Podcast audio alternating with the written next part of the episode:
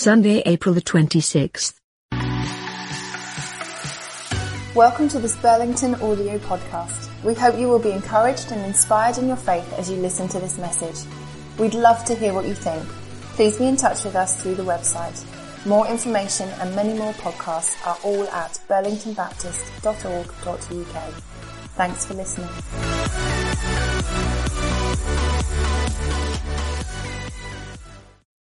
Good morning. It's really lovely to be unpacking God's word to you today. We're going to be thinking about Jesus' encounter with Nicodemus. We've just had it read to us from John chapter 3. Nicodemus was a Pharisee. We read right at the beginning of the chapter this. There was a man named Nicodemus who was a member of the Jewish ruling council. That means he's quite important. He came to Jesus at night and said, Rabbi, we know that you are a teacher who has come from God, for no one could perform the signs you are doing if God is not with him. Nicodemus came to Jesus in the night because he was scared and uncertain. Being seen with Jesus would have been risky for his reputation, and even his circumstances could have been changed because he had encountered Jesus. But there was something about Jesus that Nicodemus wanted to find out about, something that made him question, something that drew him to be more close to him. Nicodemus encountered Jesus in his fear and uncertainty and discovered that when we seek Jesus, we will find him. Jesus is always near, always with us, walking with us by his Holy Spirit, but we often miss him. We don't experience him.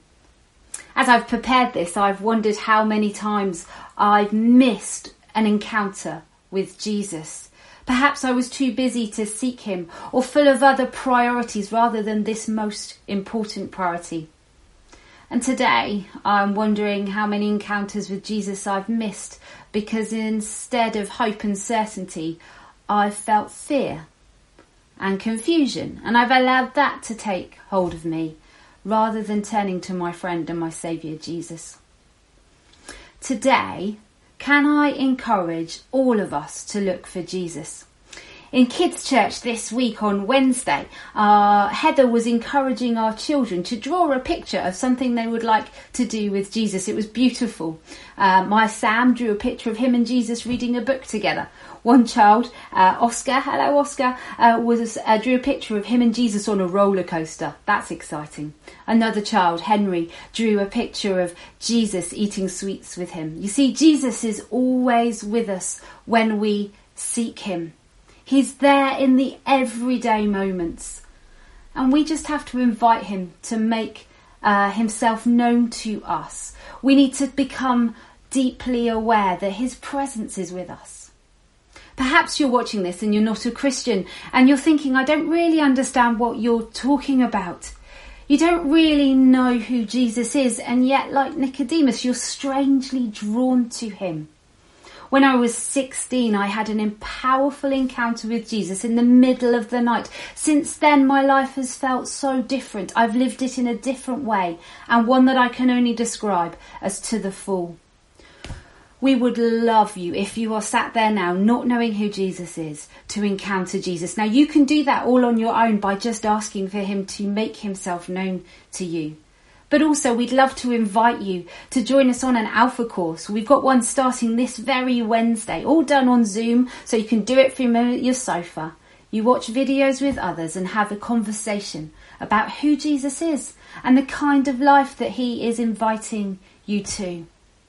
All the details will be on the comments and on our screen. But do get in touch with us, alpha at burlington.church, if you would like to get involved. When we seek Jesus, just like Nicodemus, we find him. If you're a Christian today, though, don't miss Jesus' invitations to encounter him. He's there with us. Seek him and you will find him. And when you find him, you will encounter him and he will calm your fears, speak into your uncertainty, and he will certainly restore your hope. Secondly, though, Nicodemus encountered Jesus and discovered that Jesus always reveals the truth we need to hear. Nicodemus comes to Jesus with a whole host of questions. How can I be born again? I can't go back into my mother's stomach. What does that mean? And then he asks more and more questions, probing Jesus to see just who he is. Jesus answers them. He speaks truth after truth in this passage. Did they all make sense to Jesus? No. Uh, sorry, to Nicodemus? No. Remember, this is before Jesus had died. Could Nicodemus possibly make sense of that verse that Jesus says, For God so loves the world that he gave his one and only Son, that whoever believes in him shall not perish but have eternal life? Do all of the truths of Jesus make sense to Nicodemus in that moment or even to us today? No, but that doesn't stop them being true and they're life giving truths, things for us to hold on to, to try and understand, but also to experience. Encountering Jesus means we encounter his truth. Over the course of this unprecedented period of time, there have been many truths of God that I have encountered each and every day.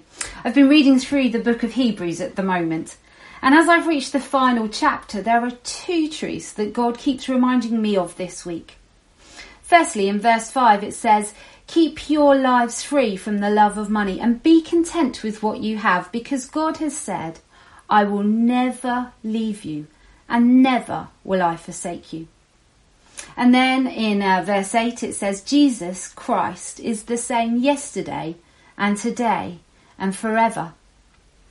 These truths have reminded me every day of who God is, and they've framed my day. You see, when I read those, I know that God is with me. He will promise to never leave me or forsake me. How does that truth frame your day? How does it make you feel? How does it affect your heart? How does it affect your mind and your actions? For me, verse 8 has brought certainty and hope back into my days. There were a couple of days last week when I was feeling quite wobbly, unsettled. I like to plan things, and I was trying to plan what the future looked like and how it would all work out. But as I encountered Jesus by reading these words, bam, right there, I discovered that I needed to stop planning and start trusting the one who never changes, the one who's at the beginning and the end, and therefore me in the middle was secure in his plans. God's truth changes how we live and how we respond to those things around us. As we read our Bibles, God's truth comes and changes us, changes our minds and our hearts. So I'm going to stop chatting right now and I'm going to encourage us all to encounter Jesus through his word. I've got four verses that I've been praying about this last week and a few others have reminded me of as well that I felt were really significant for each of us today. If you've got children connected to Burlington, um, I'm hoping you've already received some colouring sheets of a few of these verses. Why don't you grab those now and give those to your children? And as I'm praying, maybe they want to colour those in, reminding themselves of God's truth. But what I'd like everybody to do is to hear these words and experience an encounter with Jesus as I read them out. So maybe you want to stand up. I know you might feel like that looks a bit stupid in your lounge, but I'd love you to stand up and put your arms out and invite Jesus to come and meet you. And as I read these words out, why don't you invite Jesus to put those words in your heart and to use them to transform the doubt and the worry and the concern in your mind. And why don't you invite Jesus to encounter you as these truths replace the untruths that we perhaps are living? So get yourself comfy, stand if you can, let's get our hands out and let's receive from Jesus. Let's hear his truth. Lord, we want to thank you for your word. And as we read these scriptures now, may we encounter you by your Spirit. Jeremiah 31 verse 3 says, I have loved you with an everlasting love. I have drawn you with unfailing kindness. I will rebuild you again. I will rebuild Israel. And then Psalm chapter 4. Let your face smile on us, Lord. You have given me greater joy than those who have an abundant harvest of grain and new wine. In peace I will lie down and sleep, for you alone, O God, will keep me safe. I want you to reach out, especially now, and ask God to meet you as we hear this next passage from Ephesians 3. Even before he made the world, God loved us and chose us in Christ to be holy and without fault in his eyes. And Lord, come close to us and make this next verse true for us today and into this week, we pray.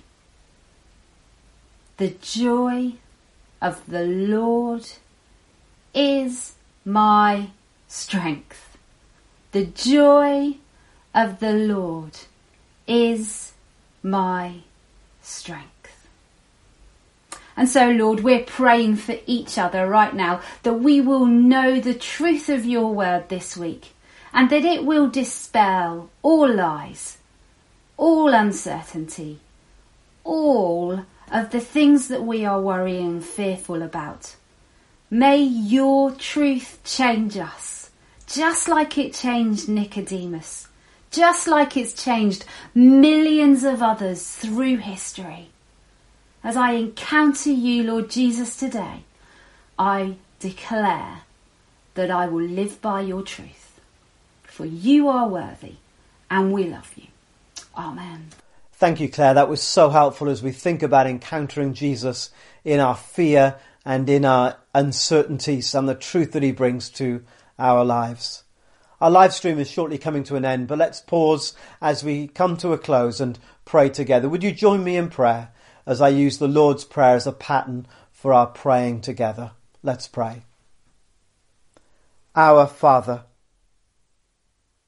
thank you for those wonderful words to begin our prayers. Our Father, in all that's uncertain and unknown, we call you Father and receive afresh the safety and security of being your children. Our Father who art in heaven, our Father who fills heaven and earth, our Father who is sovereign over all things. You are big enough for all that we are facing for everything that we are feeling, for all that we are going through. Thank you that you are our Father and that you fill heaven and earth, that everything is in your strong grip. Hallowed, holy, honoured be your name. So we honour you as the true one, the true Lord of all, the one who rescues, who saves, who heals, the one over all things. Our Father, hallowed be your name. And yes, may your kingdom come. May your kingdom of grace, of healing and hope. Yes, may your will be done that brings life and peace to us now and forever. So your kingdom come in our homes, in our workplaces. May your kingdom come in our families and with our friends. May your kingdom come in our town, in the hospital, with all our NHS workers, with all key workers across Ipswich, emergency services, essential supplies, medicines, pharmacies, deliveries, for all who are working tirelessly this day and this week. May your kingdom come of grace and healing and hope, of strength and opportunity, we pray. Give us today our daily bread. Give us today all that we need. Give those with anxiety and fear all that they need today. Give those who are bereaved all the comfort that they need today. Give those who are hurting or sad or lonely or depressed your very presence all that they need today. And forgive us. Forgive us our sins, our wrongs in thought and deed. Forgive us as we choose now to forgive those who've sinned against us. Help us to let others go, to let others off the hook as you have so wonderfully and incredibly left, let us off the hook. And lead us not into temptation. And deliver us from evil. Deliver us from the evil of the coronavirus. And so we pray, knowing that yours is the kingdom, the power and the glory, yours now and forever. Amen.